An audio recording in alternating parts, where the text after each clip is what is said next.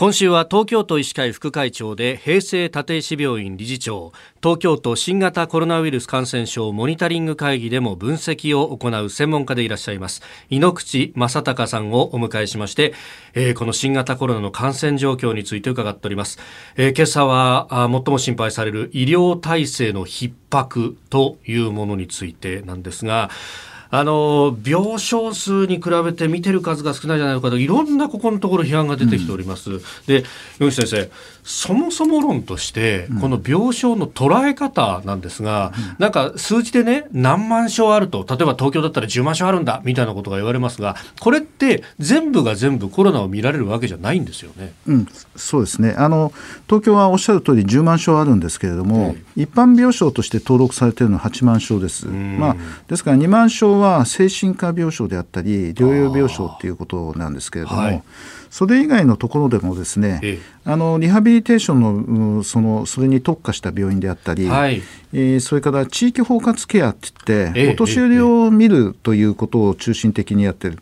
であの病院はそれぞれの病院がですね、はい、あの医師の配置だとか看護師の配置っていうのが、まあ、日本は非常に細かく決められているところなんですけれども。これはお上が決めているというかそうですそうです、ね、はい、であの実際に急性期高度急性期ってあのそういうがんだとかもともと脳卒中だとか心筋梗塞っていうような病気を見るのは5万5千床ぐらいだろうと考えられます。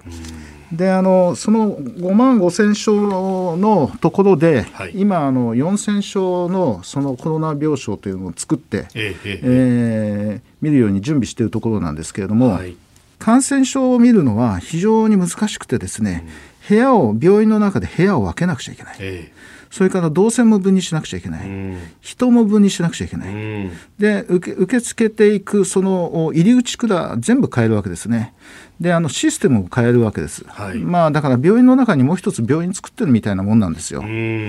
ですから非常にあの作るの大変なんですけれども、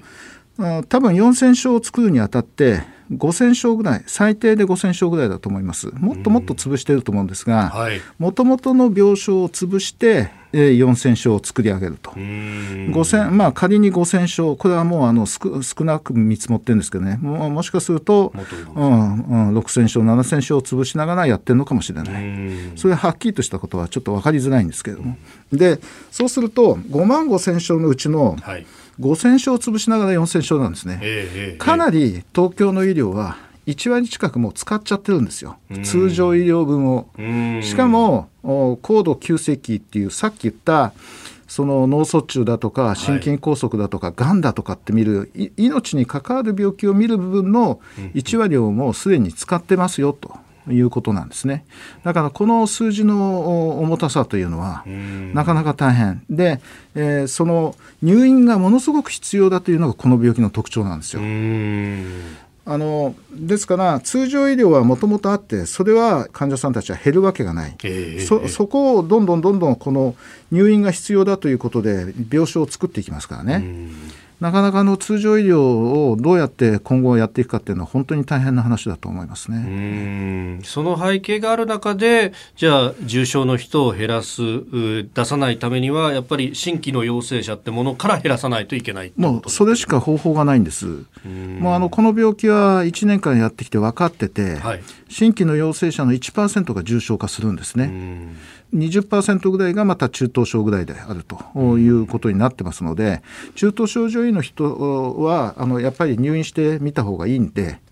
あの今一気にこう拡大して感染者が増えるとその20%ぐらいの方たちは入院せざるを得なくなっちゃうんですね。まあ、あのだから新規陽性者をいかに抑えるかその陽性者の数によって入院する方たち重症化する方たち全部大体決まってきてしまうというのがこの病気なんです。でこの病床の話についてなんですがあの東京都に新たな動きがありましたので明日あその話そして民間病院と公立病院のある意味で役割の違いとかっていうそのあんまり知られていないところをお話しいただこうと思います。明日も先生よろしくお願いいたします。よろしくお願いします。